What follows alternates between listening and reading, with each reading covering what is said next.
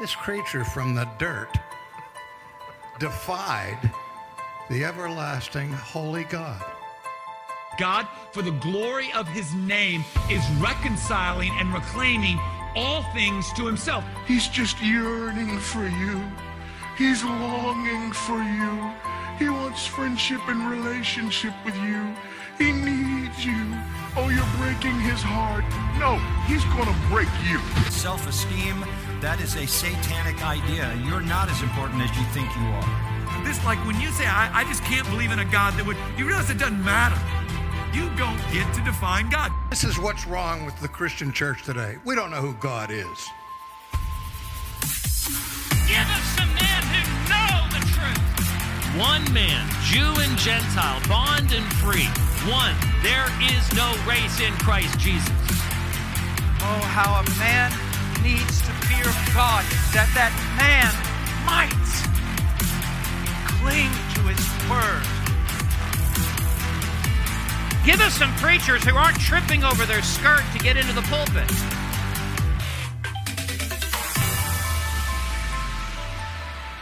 What's wrong with you people?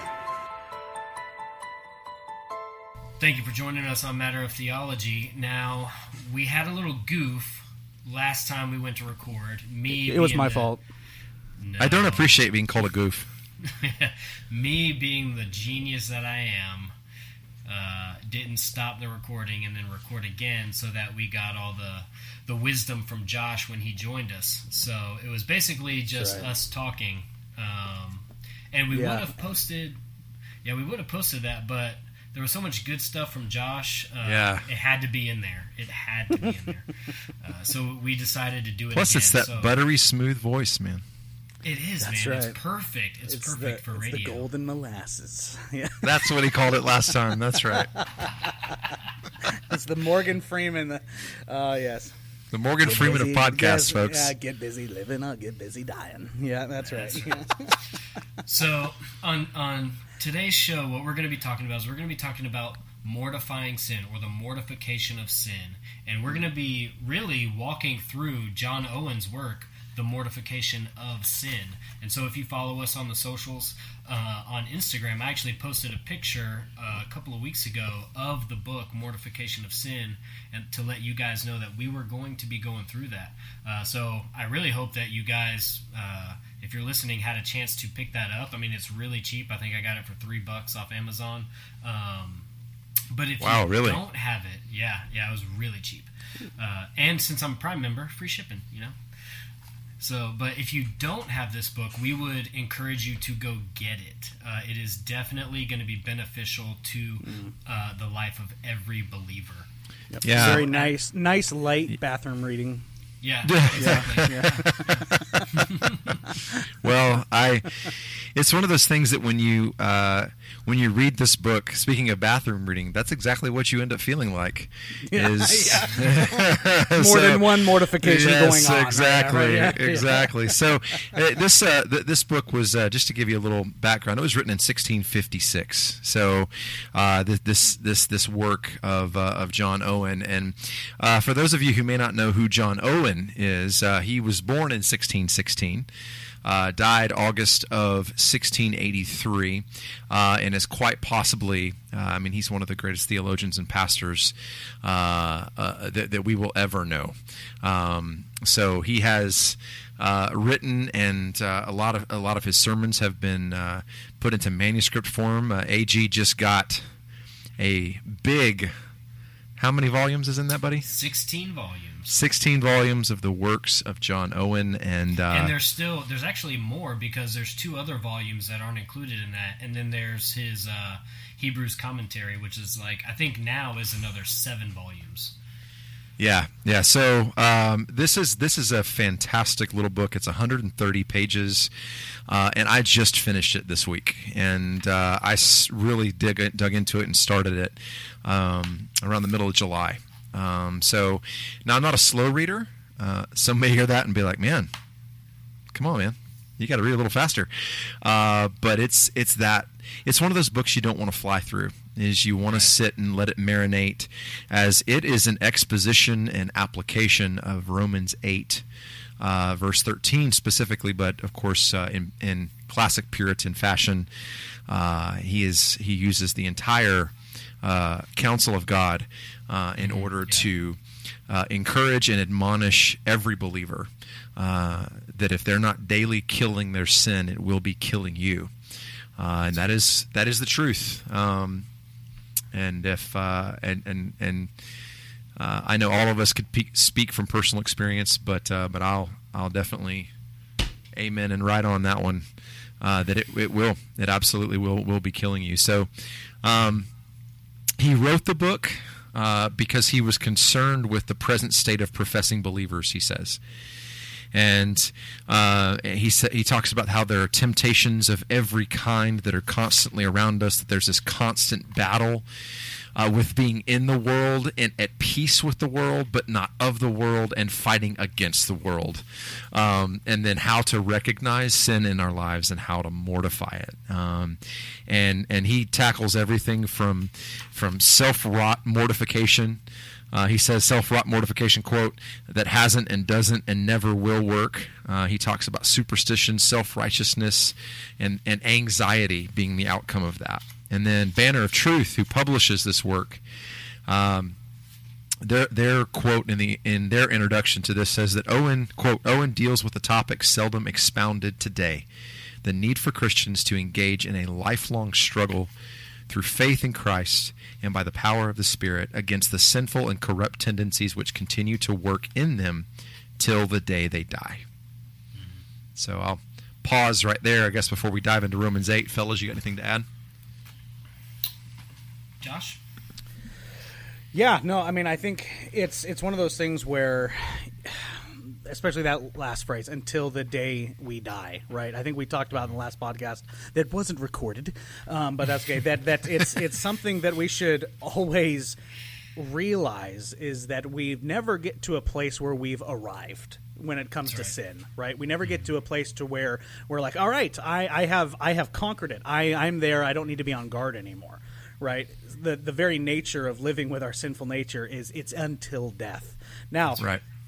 the the goal is sanctification uh, obviously and the the the ability to fight the sin lord willing gets easier as we depend more on christ and and less on ourselves but that fight is always going to be there it's always mm-hmm. going to be something that we are striving toward putting putting to death our flesh striving to look like jesus and it's something that we always need to realize that it's it, we can never become lackadaisical in Right. our That's fight right. against Right. sin and our desire to look like jesus right That's Yeah. that's right. This is a war that That's must be right. waged, That's right. That must Yeah. be waged Yeah. daily. Yeah, Thomas Watson called sin a pollution. It's a it's a it's a virus that spreads. And uh, today, I, I I just finished reading uh, Jonathan Edwards' uh, sermon, "Sinners in the Hands of an Angry God," and I had never read that sermon before. wow, wow! And he he says in in their quote. And, and this is another reason why we mortify the sin in our lives, and, and he expounds on this at length. But he says, "quote Sin is the ruin and misery of the soul. It is destructive in its nature, and if God should leave it without restraint, there would need nothing else to make the soul perfectly miserable. The corruption of the heart of of the man is immoderate and boundless in its fury, and while wicked men live here, it is like a fire pent up by the course of nature. And as the heart is now a sink of sin, so if sin is not restrained, it would immediately turn the soul into a fiery oven or or furnace of fire and brimstone. Yeah, yeah. Well, and, and he had people passing out, screaming and vomiting. Yes, yes, he did. He absolutely did. So wailing, so powerful. Yeah. Read the Great Awakening. It's and Yeah. I'm I'm Which- reading that right now as well. Which weirdly happens. The same thing happens when I preach, but it's for, for a completely different reason. So like, people start, yeah, they start getting sick. It's really weird. I don't know why. But no, if if if you're listening and you want to know the the sermon that really launched the Great Awakening, it was "Sinners in the Hands of an Angry Yeah, God." yeah.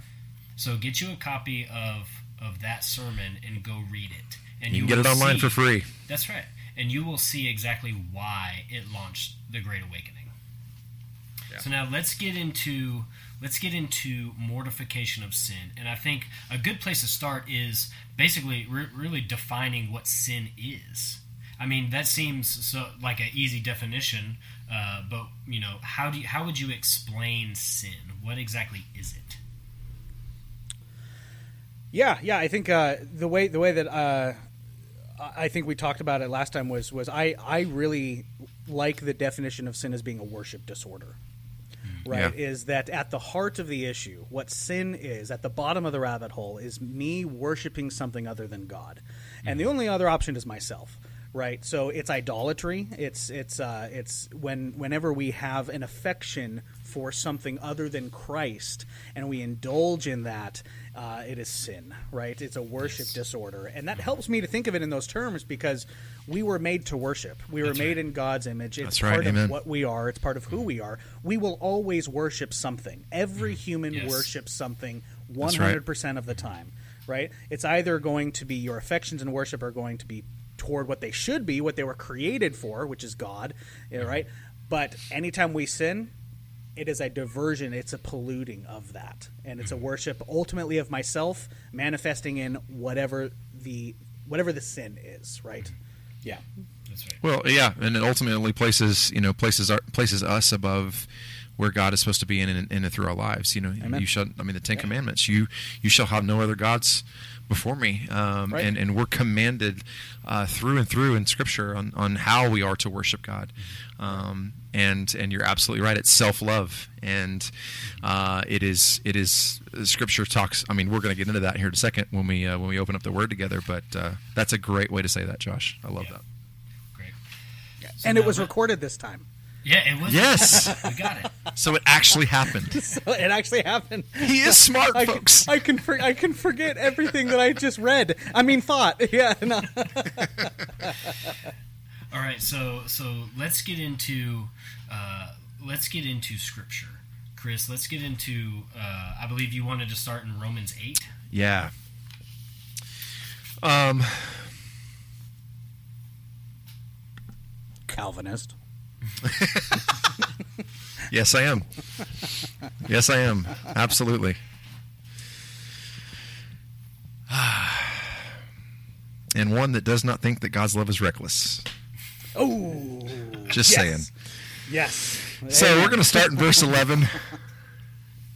It's very, very purposeful. Anyway, uh, Romans 8, starting in verse 11. But if the spirit of him who raised Jesus from the dead dwells in you, he who raised Christ Jesus from the dead will also give life to your mortal bodies through his spirit who dwells in you. So then, brethren, we are under obligation, not to the flesh, to live according to the flesh. But if you are living according to the flesh, you must die. But if by the Spirit you are putting to death the deeds of the body, you will live. Wow. So, right off the bat, right out of the gate, we look at the. So he says, uh, verse, verse 12 is kind of where I wanted to start and just kind of unpacking this. So then. You know, so what is the so then? It's like you see Paul writing often the therefore, right? What's the therefore? So to, to, to understand what the so then is, um, you really have to go back to the beginning of the chapter. You go back to the to back to verse one. Therefore, there is now no condemnation for who? For those who are in Christ Jesus. So the very next words in Romans eight twelve is brethren. That's fellow believers. And he launches into here. He says we're under obligation. We are a debtor. Uh, it- it's not as not a condition uh, for our salvation, but it's because of our salvation. It's our duty to live not according to the flesh or the whole substance of the body, and to be subject to, to sensations or desires that that will disparage us from an ethical point of view, but to or to live according to the flesh. For if you are living according to the flesh, you must die. But if by the Spirit you are putting to death and in the authorized version of the King James, that that word there is mortify, to kill, to destroy, and it's to destroy with. I like how uh, the uh, in in the Greek it's to destroy with accusation, with passion, with purpose, the deeds or and that's translated as actual wicked deeds or actions or businesses or function. Uh, if you put to death the deeds of the body, you will live. And so, sorry, I had something on the mic. Uh, so, uh, what what Owen really dives into here is uh, in the introduction, he just walks through, you know, who this is written to, the fact that it's written to believers. Um, that mortification is for believers, not for unbelievers. That if you're an unbeliever, you cannot, you cannot truly, as good as you may be, uh, which you're not at all, um, and uh, it's directed to you. The condition is if you. So it's not one of those higher life theology, which is heresy. Um, higher life theology, the whole let go and let God um, uh, movement. It, it, it, it, this is a duty that we have as believers, uh, and the means of how we do that is the Holy Spirit. And, and the duty that we have is to mortify the deeds of the flesh, and we, it comes with a promise: you yeah. will live. Right. Right. I. I. Yeah. One hundred percent. And I think it's very specific language that Paul uses here when talking about mortifying sin. It's putting to death the deeds of the body right i think so often uh, including myself we can think of our sins as kind of these these pet sins that we keep in right. a cage yeah. and and let out sometimes but we really try to keep it keep it caged up but you know sometimes the dog gets out and the dog's going to do what the dog's going to do right and I, I hate that because it, it is so counter what the gospel demands of us, mm-hmm. right? Yes. It is so counter what the holiness of God demands of his people is that we put our flesh to the death. Mm-hmm. We mutilate it. We beat it into submission. We mm. cut it to pieces like Samuel to King Agag, right?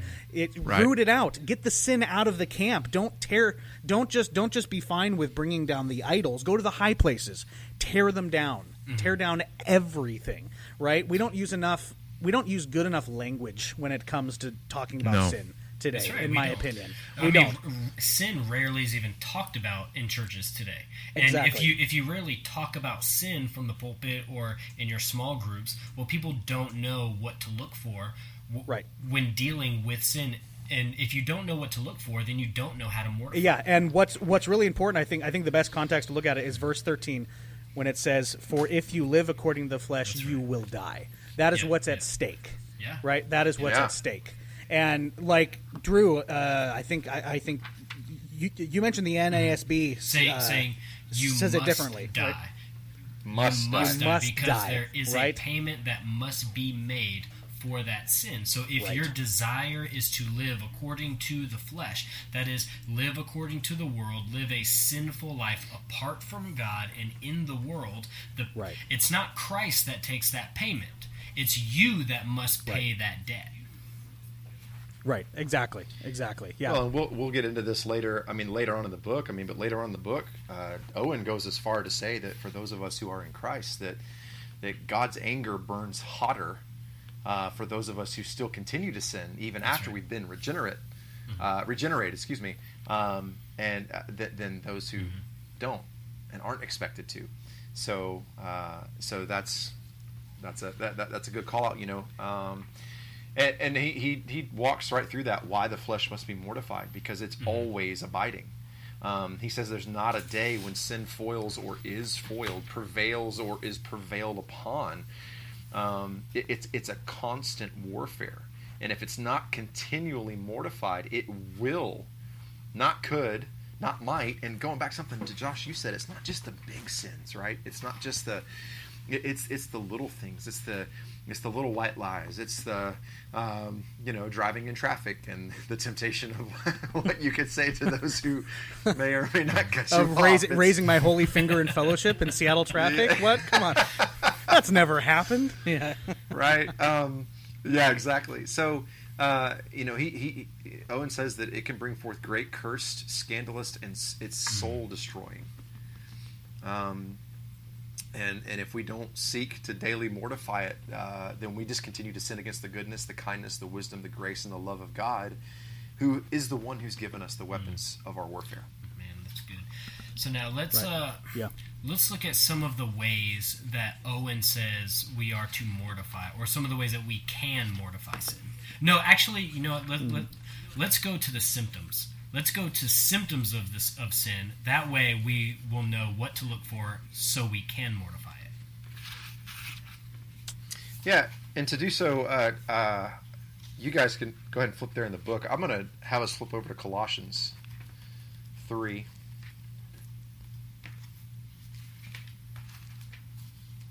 Flipping in the good old non Arminian Standard Bible. I, I, I, prefer the elect standard Bible, but that's just me. That's okay. Maybe we'll help you up your game. Ooh! Oh. All right, you bunch of MacArthurites. Excuse me, I am a lost. Okay, I'm a lost. Oh, oh, oh, okay, okay, all right, yeah. I just love Jesus. You know what? Yes, I'm of Jesus, people. Okay, yeah. Yes, yes. Just as long as it's not the message or the Passion Translation. Oh, yeah. All right, so he says this, uh, Paul, uh, and you're going to hear a lot of the same language uh, in Romans and Ephesians and a lot of the epistles that he wrote.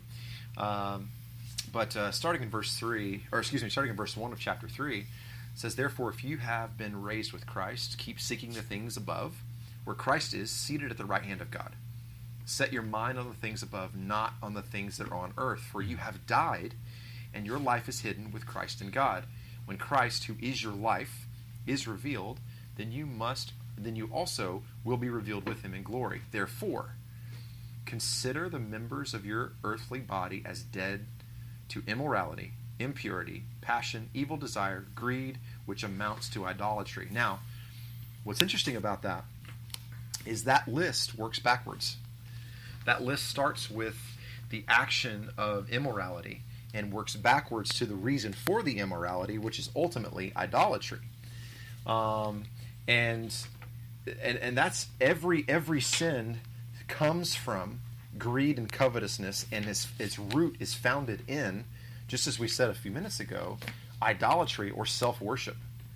It is when we we substitute the sovereignty of God in our lives, when we substitute the love of God in our lives for a love of ourselves and a grossly misunderstood uh, thought that we are sovereign over our own destinies, uh, that we choose us. We choose to worship us instead of mortifying sin.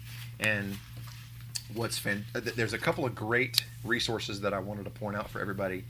Uh, one of the best sermons I've ever heard on killing the sin in your life, speaking of John MacArthur, was given by MacArthur in June and it's called Killing the Sin in Your Life. And it is an exposition of Colossians 3 5 through 9. And, and I mean, it, it's by the grace of God that, that, that, Dr. MacArthur is where he is and is able to do what he has done. Um, but it is, it is probably one of the best expositions of that passage I've ever heard. Um, so, uh, so I just wanted to start there as far as symptoms, that it all mm-hmm. starts with idolatry. Um, but Owen digs down deeper so, yeah. AG, I'll hand it off to you, man. And so we're going to go into the first symptom. This is uh, if you have the book Mortification of Sin. This is chapter nine. The dangerous symptoms of sin, and we're going to go into the first symptom of sin. Firm establishment over a long period of time and settlement as a habitual practice. This is a sin that you have done so long that it is now habitual to you. You now do it without even thinking. It's just second nature. So the sin has become so a part of you that you really don't even recognize it as sin anymore, and it's just uh, you just do it uh, naturally. Yeah, and he says that it, it makes a deep imprint mm. on your soul. Yeah, and it will make its company a habit in your affections. And just like you said, Ag, that you won't even it, it, it grows so familiar that you're not even disturbed at its presence, and that it will take an extraordinary course uh, of action. Um, and, and and there's really there's if we are not disturbed by our sin, there's a real deep heart issue right there. Right. Yeah. Oh yeah. Yeah. Yeah. yeah. yeah. Well, you see that you see that in counseling all the time. I can't tell you how many times I've seen, especially like sins like pride, uh, uh, um, manipulation, things like that. Like when it's when it's an unchecked sin that is just left to rot the soul. That is exactly what happens. You see people engaging in these types of sins, like habitual lying, habitual pride, uh, anger, um, manipulation, and it just you see it and they do it, and you can see it. It's clear, but there is just a wall there that they cannot mm. realize they are doing it, and everyone's like, "This is blatantly obvious." Mm-hmm. right? Right. And I know in my own life, like going through high school and college, especially, like that was pride for me. I thought I was very humble, and I look back on especially that stage of my life how and how scared, how scary that is. That I, in the midst, I was an arrogant jerk that was hmm. so prideful, and I thought I was humble. I honestly thought I was, and that's just that is such a scary place to be. Yeah. Wow. Yeah, man. So let's get into symptom number two. So symptom number one is that you do it so long it just becomes habit. It becomes second nature to you. Symptom number two, when the heart pleads to be thought in good in a good state, yet all the while allows the continuance of a lust without any attempt at its mortification.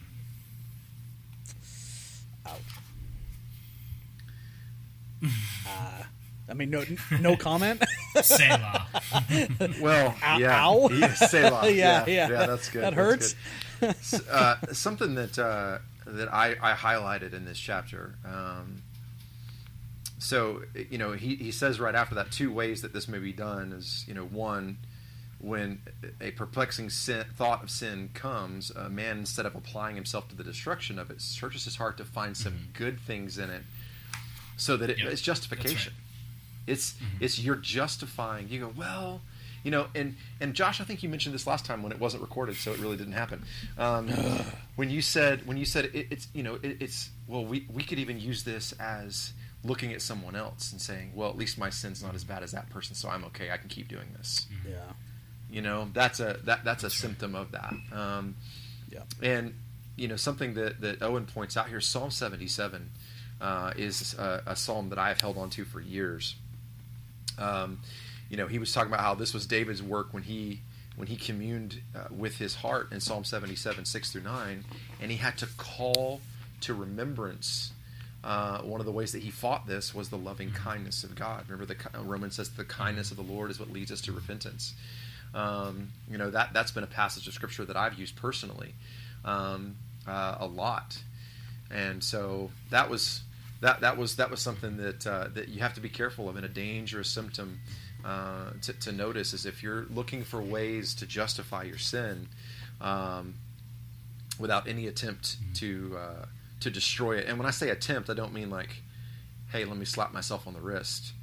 No, I mean I mean just like we said earlier, you're not shed. You haven't reached the point of shedding blood yet uh, when it comes to the destruction of your sin.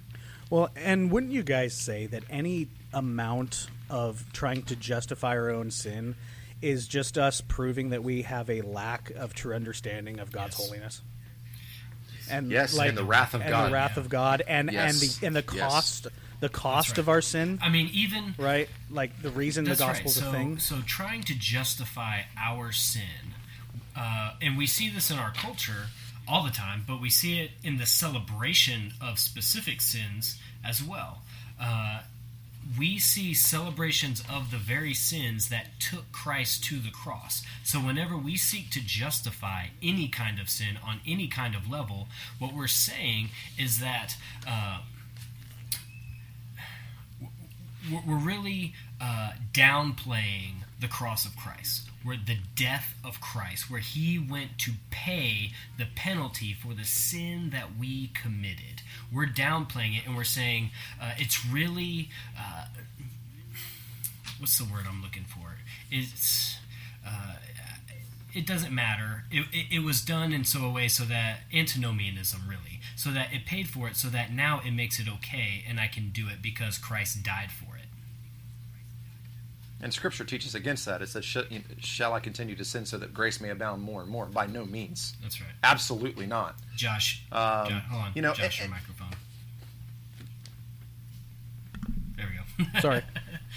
Okay, continue, Chris. Here I am talking into a muted mic. It's my day. That's just my day. Maybe God's trying to tell me something. um, you know, but we need to remember that we are, um, we are kept from the pit of hell because of the sin in our lives only Yes, by the that's right. restraining grace Mhm. of God. Right. Um, and, and and that's why Scripture is constantly reminding us that now today is the day of salvation. Today is the day of repentance. You know, uh, Jonathan Edwards again, "Sinners in the hands of an Angry God." I mean, he reminds uh, the the reader um, uh, uh, when you're reading this that the wrath of God, because of our sin, is like the great waters that are restrained for the present, but they increase more and more, rise higher and higher, till an outlet is given. And the longer the stream is stopped, the more rapid and mighty is its course once it is let loose. For believers, that wrath was let loose on his son in your place. Died in lived the life you could not, died the death you deserved, uh, rose again to defeat death, hell, and the grave. And Romans tells us that we are saved from the wrath of God by God through Christ Jesus. So we have to remember that that we are one breath without Christ. There's nothing we can do, nothing at all we can do in and of ourselves. We are one breath and heartbeat away from the hell that we deserve because of our right. sin. That is you know, one of the and you mentioned uh, Romans six, right? About uh, where Paul says, uh, "Shall we continue in, in sin so that grace may abound?" You know what he uses when, when he says "by no means," "me genoito" in in the Greek is one of the strongest negations that you can have. Yes. But he continues and he says, Right. "How can you, right, who who have been bought with a price, who have been made new, the that which Christ has has has that that which took him to the cross, the sins that took. How can you continue to live in that? Right, you're a new creation. You're the old has died and the new has come. You are a new creation. Therefore, you put to death the ways of the old man. You can't if you can delight in in living your former life as a as a unregenerate sinner, then I, I dare say you're not regenerate. You have not come come to Christ, and you have not Correct. you have not understood that which Christ did on the cross. Yeah, and look, we're, we're not saying we are not saying that. Uh, first of all, that we have it right and that we've nailed it. Just as Josh stated earlier, Yeah, we have not arrived. Um, we have we not are at just all. That's sitting on the saying. We're- shoulders of those who have come before us, and we are learning from them in order for us to grow Yeah. in personal holiness. That's right. That's right. Yeah. That's right. Absolutely. Yep. Yeah, and that's like if we can if we can keep that in mind when we are about to sin, like if we can keep that in our heads, like that is the greatest motivator. is like this sin that I am about to indulge in, this sin that I am about to do is literally pounding the nails into Christ's hands and feet further. Like this tiny little sin that I'm going to overlook, that I'm going to engage in because ah, it's really not that big of a deal. Who's it hurting anyway? Jesus had to die because of that sin. The Holy Son of God was put to death and had the wrath of an Almighty God placed squarely upon his shoulders because of that tiny you- little sin. That would be enough. you say you, you mentioned uh, you know who does it hurt right tiny little sins who does it hurt but let's think about private sins right, especially being guys uh, you know because at, at Yeah. some Right. point Yes. uh, Yeah, if you're a yeah, guy and you're yeah. listening to this at some point you have engaged in the viewing of pornography let's just be honest yeah. Okay. you know what you, Yes. you know you know And what this- we're talking about. And that is Yeah. sexual immorality. And sexual immorality is a sin against your own body. Right? So so Right. just even even private sins Christ took to the cross, but even when we engage in those as believers, right? It's really uh, s- Right. spitting on the cross. And and, and, Yeah. and we're we're Yeah. not just Well- sinning against God; we're sinning against ourselves and our body as well. Right. And And oh, it's that's su- what Paul's getting at. Oh, go ahead. Oh, go oh no ahead, no no no! Just uh, uh, just to finish that, yeah, it's super important that yes, we there are private sins, right? But but it's super important to remember that no sin you commit ever is only That's going right, to affect right. you. Sin always ripples. And even if you think it's a private thing that's being done in your own home, in the privacy of your own bathroom, that is going to affect you. That's going to affect the way you think. Mm-hmm. Yes. That's going to affect the way you view certain things. And that is going to Mm-hmm. affect other people. It's going to have ramifications. No sin That's right. ever That's affects Good just point. you. Amen, brother. All right, let's move to symptom number three. Symptom number three when sin frequently succeeds in obtaining the consent of the will.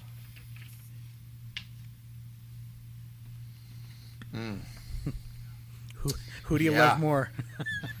there that- when uh, yeah and and and uh, the first thing he says right after that when this when the will finds delight in a sin even though it is not outwardly performed the temptation is successful.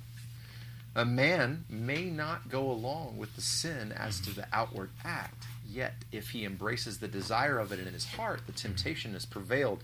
Phil johnson at the Grace Life pulpit, uh, he gave um, he gave uh, a sermon uh, back earlier in the spring about this very topic, and, and I love what he said. He said that that if you wait to kill the sin until the temptation has arisen, it's too late.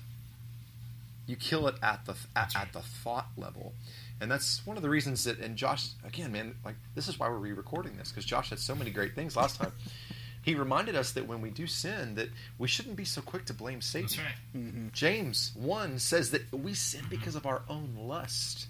Sin starts in the mind, which is why constantly you find scripture reminding us that we need to hide we hide God's word in our heart that we may not sin against him. Now the word heart in the original language doesn't mean your beating heart. It Yes. means the whole of you, mm-hmm. your mind. Yeah. So if we, we hide God's word in our heart that we may not sin against him to fight those desires at the thought level, and trust me, I, I speak from personal experience, if you don't do that, it will harden your heart. It will uh, you will find reason to justify your sin. That's right. Yep. You will And we need to talk about the power of Yep. temptation. So, so sin is just the fruit of temptation, which is the root that sits upon the throne of your heart. So now the power of temptation is it really if you entertain the temptation, it's going to darken your mind. And when once you have a darkened Right. mind, it then allows the heart to carry out its desire and the lust that it's seeking to fulfill. That's right. Right. Well, and we all know what that feels Yeah. like too, right? Like like we all know what it feels like to be thinking Mm-hmm. about sinning. Every time you think about it and every time it's in your head, you can feel yourself Mm-hmm. weakening.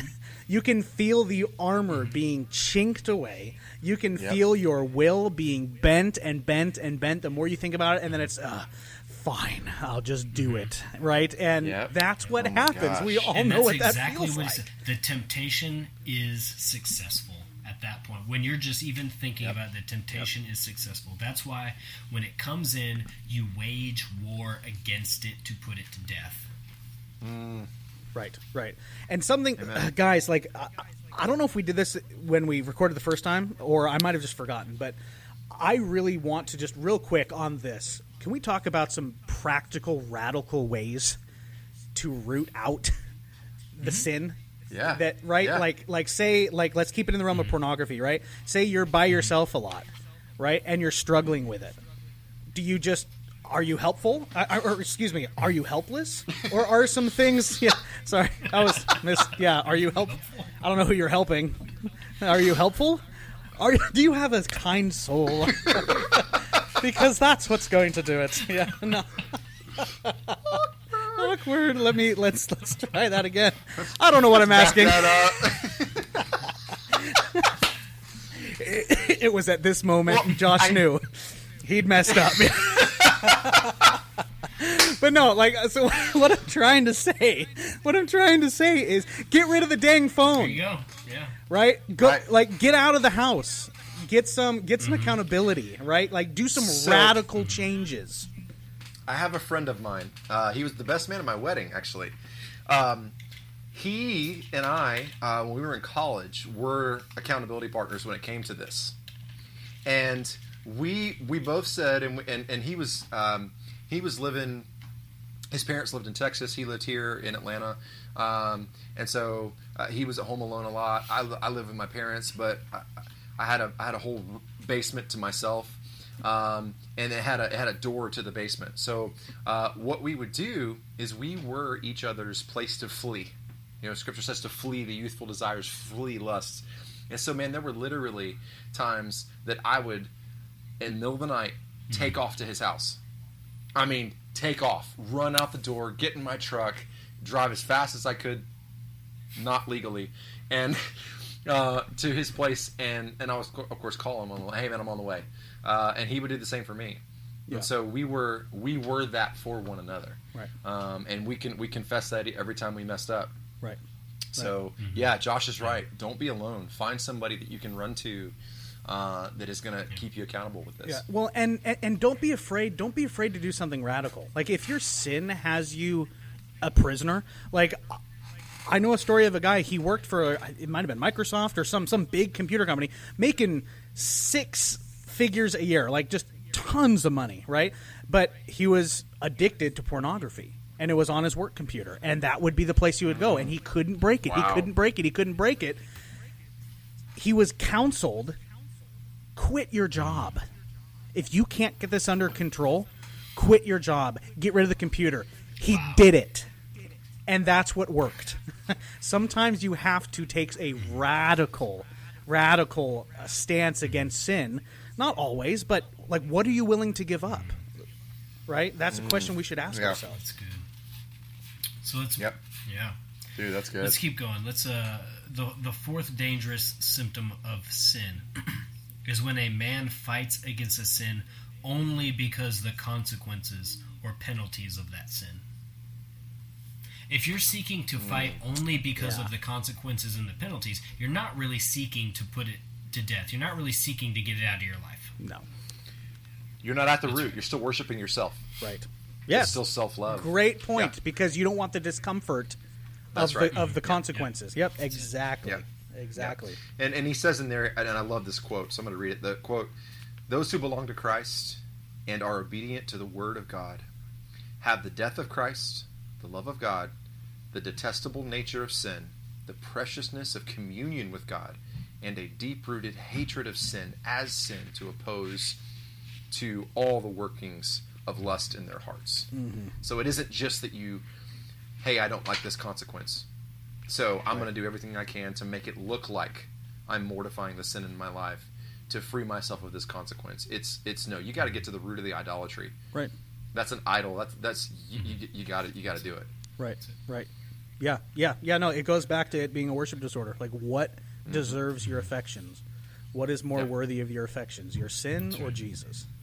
Number five. uh, let's see. When it is probable that trouble over a sin or lust is a punishment from God. Mm. In that very next line, I am sure God sometimes leaves even his own children under the power of a particular sin or lust to correct them for former sins. Sorry, I just blew into the mic there. That probably wasn't good, but um, that's that's heavy. Yeah, that's heavy. Yeah, it is. Um, I mean, and think about uh, think about the Israelites in the desert, right? In the Exodus, mm-hmm.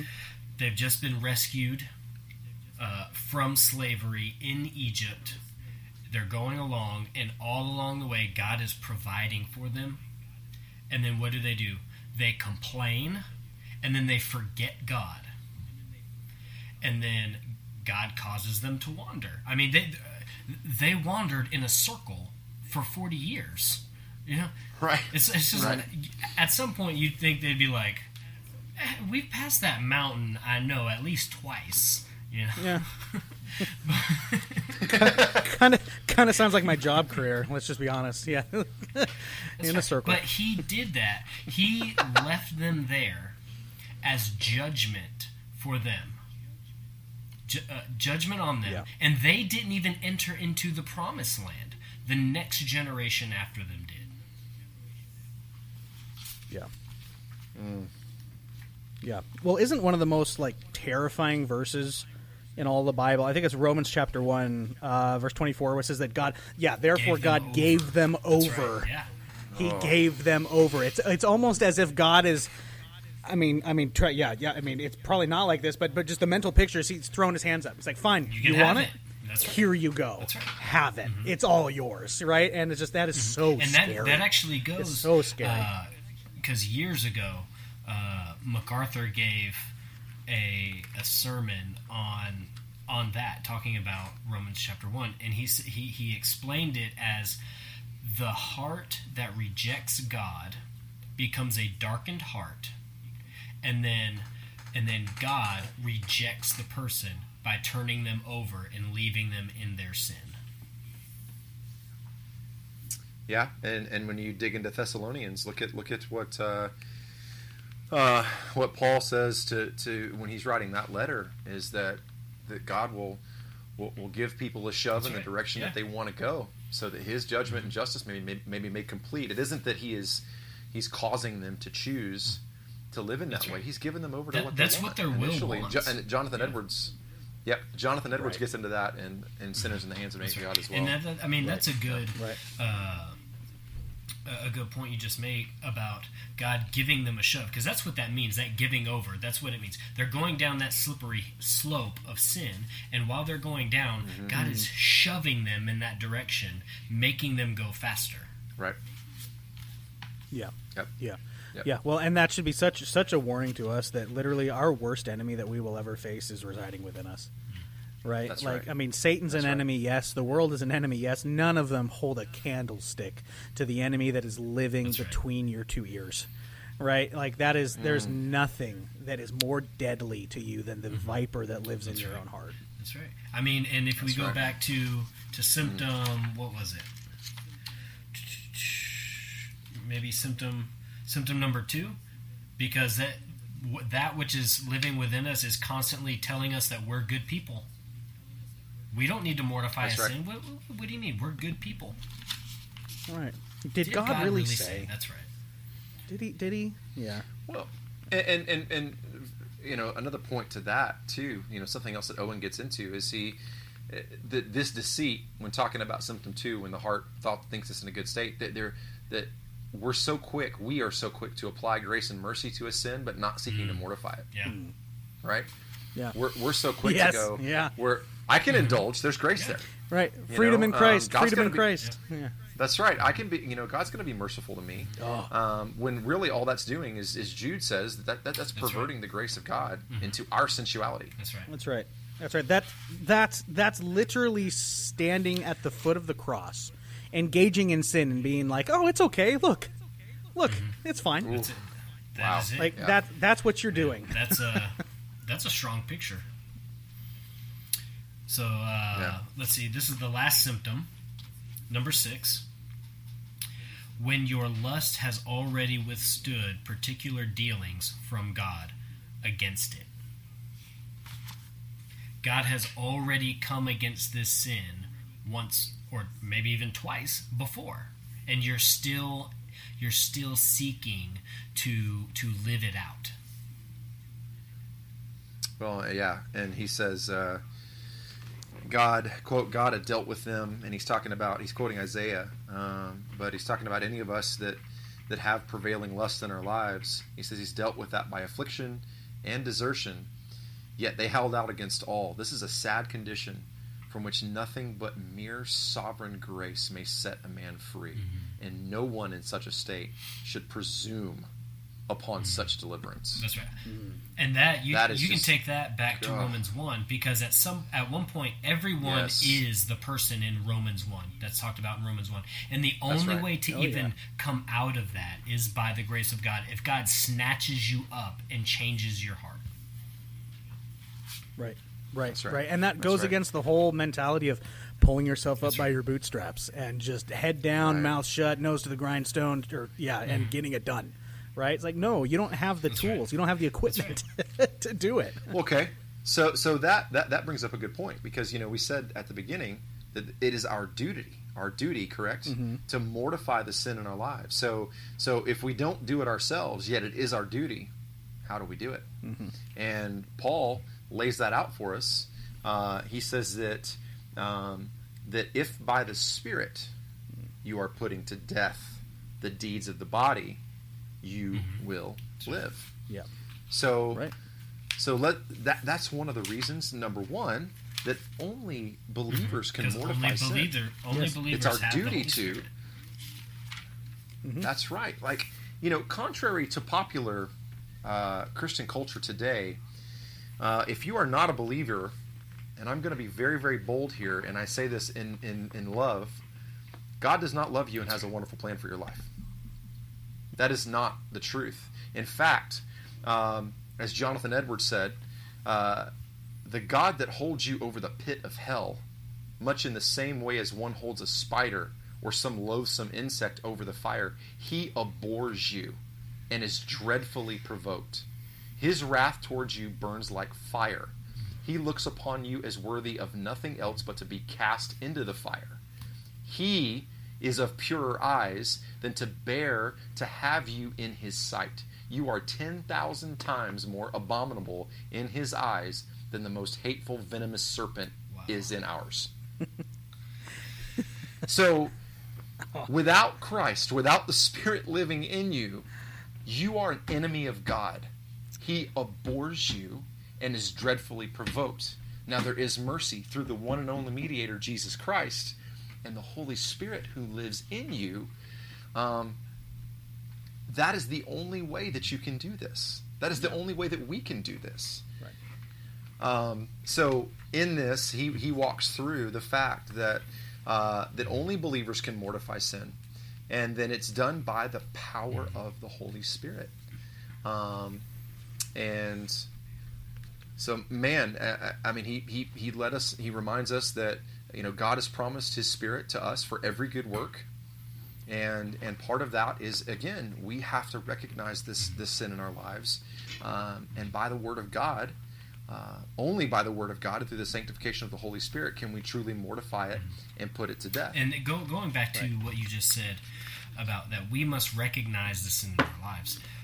We must not just recognize the sin in our lives. We must recognize, going to that quote that that Edwards that you gave from Edwards. We must recognize how God sees us, and how God sees right. us is exactly as you just described. He sees us as these wretched. Uh, uh, people that deserve death, and it is only it, the only reason he looks at us differently is because we are those of us who are in Christ are clothed in Christ, so that he doesn't see That's right. us; he sees Christ when he looks at us. Right. Right. And that's the beauty of the gospel right there. Mm-hmm. Like That's and that right. that's and, and that's that's something that that's something that I think churches and individuals don't realize when they when they neglect talking about sin and try to just elevate grace, right? They when you don't talk about sin and you don't talk about the gravity of sin and how bad sin actually is and how holy God really is, when you don't do that, you are actually because of that doing so much damage to the gospel. Because if you make sin hmm. small, if you make sin trivial, if you make sin something that God just kind of winks at, well, then what? Then why did Jesus have to die? Right, right, right. It doesn't make sense. If it's this small little thing, well, then why do I need a savior? If God winks at me and loves me anyway, then what's the point? No, but the greater and more filthy you make sin, the greater and more wonderful the gospel looks and is.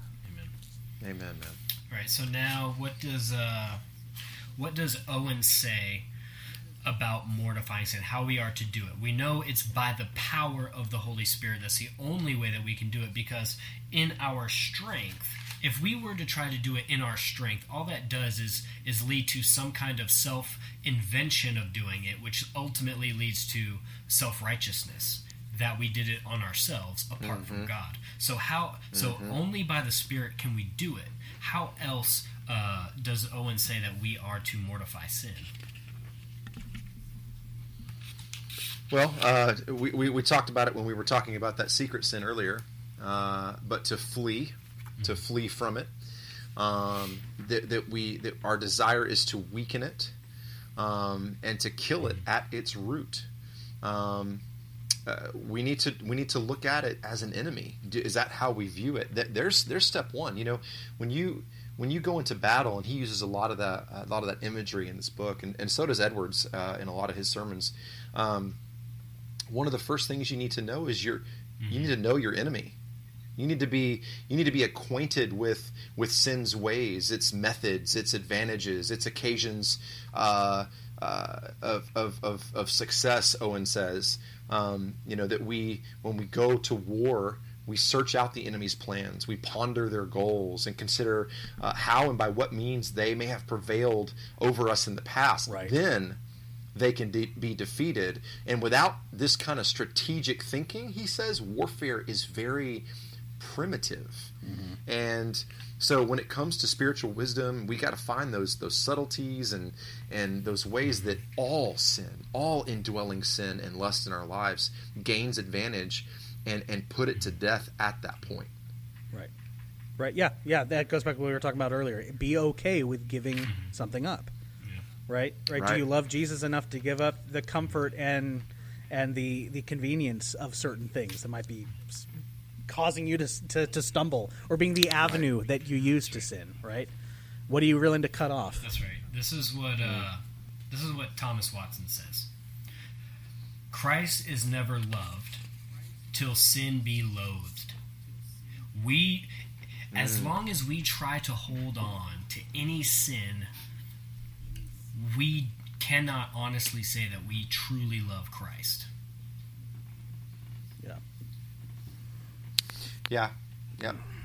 And that's not saying, you know, uh, you know, for, for those of you who may end up listening to this and say, uh, so what are you saying? You you can't be a believer in sin? I can hear certain people saying that. Um, no, that's not what we're saying. Yeah. Uh, no, we're not saying that we're perfect. Uh, what we are saying, and no, we're not saying that we won't backslide. No. Hello. Yeah. Uh, we're not saying that at all. But what we are saying is, it, we're just trying to number one walk through this um. With you and, and remind us that even in the backsliding, that we will be abhor, we will right. abhor our sin. We will hate it. It will it will break our hearts. The guilt and shame will consume us mm-hmm. as it should. You know, a lot of a lot of people nowadays will say, you know, hey, there's no condemnation in Christ. Haven't you read Romans eight? You're a Calvinist, right? Haven't you read Romans eight? Um, yes, I have. There is no condemnation, but John Owen also points out in this book that it's good to feel the weight of your guilt and your shame, as that is one of the tools That's that will right. help you mortify sin in the future. To recognize it, to go, I don't ever want to feel this way again. I have blasphemed the name of Christ, the love, the sacrifice on the cross, and I've grieved the very Holy Spirit that lives inside of me by living this way. Right. Well, and it's the very important distinction that I think us reformed people might maybe don't make very well is it's the distinction between loathing and hating your sin and feeling the the weight and sadness that it brings you versus feeling as if God is going to then disown you. Mm. Mm. Both yeah, of those truths that yes, we need to feel the weight of our sin. We need to hate it. We need to loathe it. But the reason we do that is not because we think now that God is going to slap us across the face and say, "Get out," right? Our salvation is secure. Yes, that's right. Right. The reason that's it right. needs to be is because oh, we Amen. did not love Christ in that moment as best and as good as we should have. I want to that's do right. that more. Right. But right. you can do that while at the same time remembering and letting that drive you to the perseverance of God's right. strength. And, and, and again, going you, back, that's right? what makes the gospel beautiful that when we yes. hate and yes. we loathe our yes. sin and we come underneath the weight of the guilt and the shame, that's what drives us back to the cross, back to the arms of Christ, and says, eh, in repentance, right? That says, "Forgive right. me." Right, mm. right, and because when Christ now look, when, when God looks on you, He that's sees right. Jesus. That's right. He sees Jesus interceding mm-hmm. for you, even in the midst of your sin That's Jesus right. is right. still covering you in his grace and you are secure. And that should make you not want to sin more. That should make you want to sin less. because of what Jesus is doing for you every second of every day. Well, and that's a good reminder too. Uh, again, Josh, going back to something you said earlier, is it, it's those little sins. It's it's not just, and, and, and Owen gets into this in the book. He, he said it, it, it's not just the big sins, Right. that give us trouble. It's we hate all sin. Yeah. We despise all sin in our lives. Yeah. That, that, that that that is our focus. It isn't just hey, I got in trouble for this. Hey, I got slapped on the wrist for this. Hey, I got caught doing this. It's it's no, I, I hate it because I did it, but then I hate all the other mm-hmm. sins that led up to it. Right. Because it's never. I cannot believe I'm going to quote them, but there's a Casting Crowns song. that was a good laugh, Josh. But you know, I, I will say this. I will say this. I, I did I did like them at one point. Um, uh, but but there's a song called, and, and I agree with this. It's it's it's called Slow Fade. It's a slow Oh, fade yeah. when you give yourself away. It's a slow When black and white, yeah, black and white turn to gray. And it isn't just a you know, especially with with the big sins in our life. It isn't just a hey, you woke up one day and decided to fill in the blank. Right. It's it's it's the little idolatry, the self worship, the self love that has led up to that. It's you not choosing Christ in the little moments. It's you not saying, "Hey, Colossians three seventeen, let everything I do in word and deed do all in the name of God the Father, giving thanks to Christ, all in the name of Jesus Christ, giving thanks to God the Father through Him." Yeah. It's it's that I've chosen me Right. in those little moments, and it's led up to that. Right, right, and that's so applicable for today too. With every all the all the pastors that we see falling, all of the Christians that that we see, you know, throwing throwing their faith out the window. It's it's you are seeing the end result of a big snowball. That's right. Right. It started Yep. small. It started with a pebble, and it is a lifelong. Uh, rolling and growing of choices that they have made that has led to that moment. It's not just a one-off, right? That's that's exactly right, Yeah. Chris. It's, Yeah. it's very important to think that. Well, Martyn Lloyd-Jones, uh, uh, at when in one of his sermons um, uh, on Ephesians six, I've been listening through uh, those. They're excellent, excellent messages uh, from the doctor.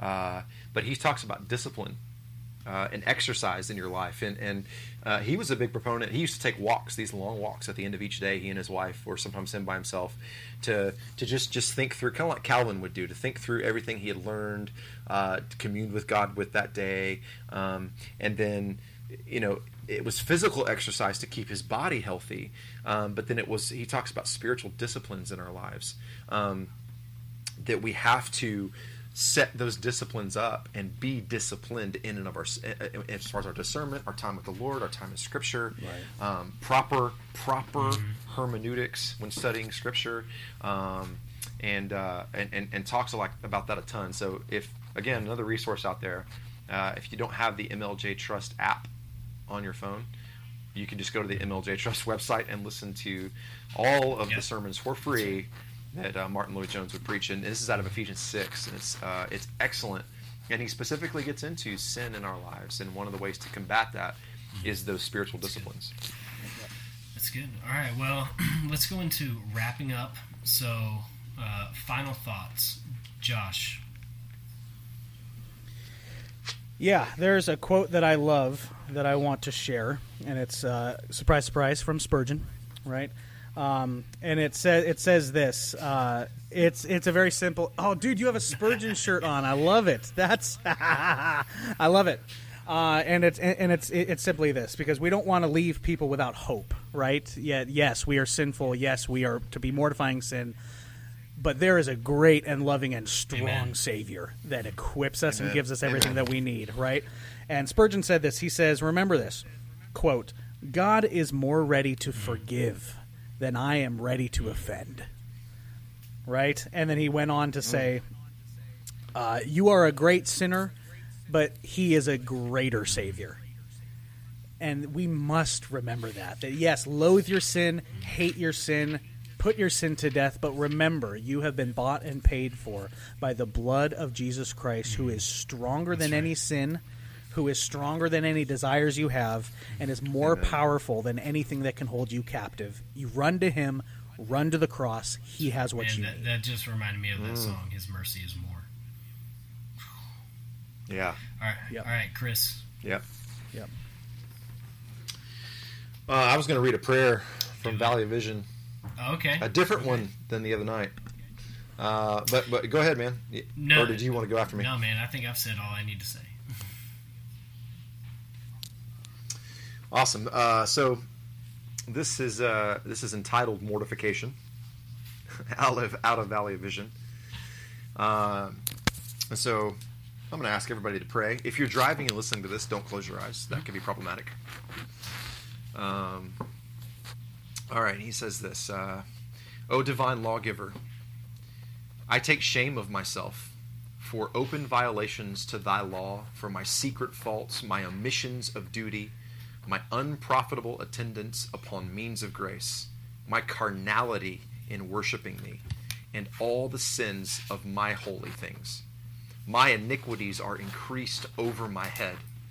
My trespasses are known in the heavens, and there Christ is gone also, my advocate with the Father, my propitiation for sins, and I hear his word of peace.